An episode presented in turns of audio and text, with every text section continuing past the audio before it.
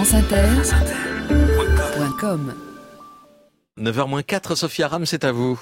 Alors, mardi dernier, dans l'émission Quotidien sur TMC, lorsque Yann Barthès vous a demandé comment vous étiez lorsque vous étiez jeune, vous avez répondu Un jeune hyper cool, totalement punk, beaucoup plus décalé que ce que vous pensiez.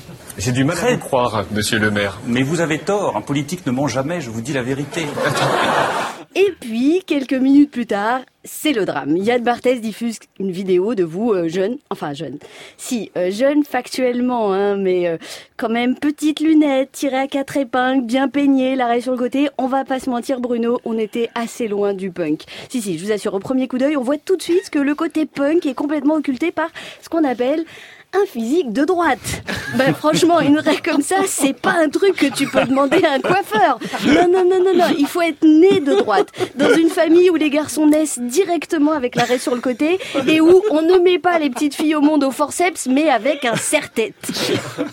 Non, si vous étiez né dans les faubourgs de Londres, vous auriez peut-être passé votre jeunesse une crête sur la tête, des Doc Martens cloutés aux pieds, un t-shirt des Sex Pistols chancré sur votre poitrine, agré- agrémenté d'un tatouage No Future.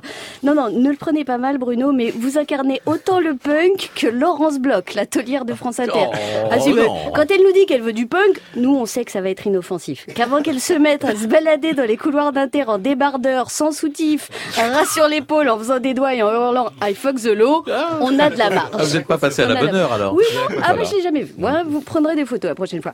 Mais Bruno, si c'était ça votre différence, bien élevé, bien peigné, propre sur vous, de droite, mais j'allais dire tout simplement de droite. Une droite qui n'essayerait pas de recycler les idées du Front National ou de les contourner par sa droite. Une droite qui ne passerait pas son temps à s'astiquer la racine chrétienne en lisant du Zemmour après la messe. Mais parce que si vous tenez vraiment à réveiller le punk qui est en vous, mais écoutez vos pulsions.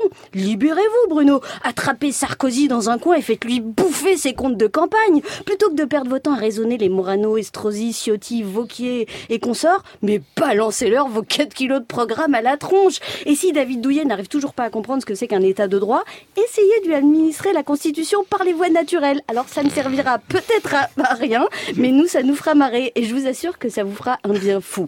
Quant aux électeurs de droite, je suis certaine qu'aujourd'hui, le simple fait de ne pas les prendre pour des demeurés, c'est déjà totalement punk. Refuser d'instrumentaliser la peur et la haine de l'autre, c'est punk. Leur parler de justice, mais ce serait beaucoup plus transgressif que de leur parler de justice d'exception. Ne pas flatter le repli sur soi et le mépris des pauvres, c'est complètement punk. Tenez, quand on est de droite aujourd'hui, rien que le fait de ne pas confondre réfugiés et envahisseurs, précaires et assistés, respect du droit et mollesse, compassion et faiblesse, c'est totalement punk. Alors je vous en supplie Bruno, gardez votre bien mise parce que je vous assure que vous avez aujourd'hui toute la place pour être punk. Enfin punk, profondément punk, définitivement punk. Sophia Aram.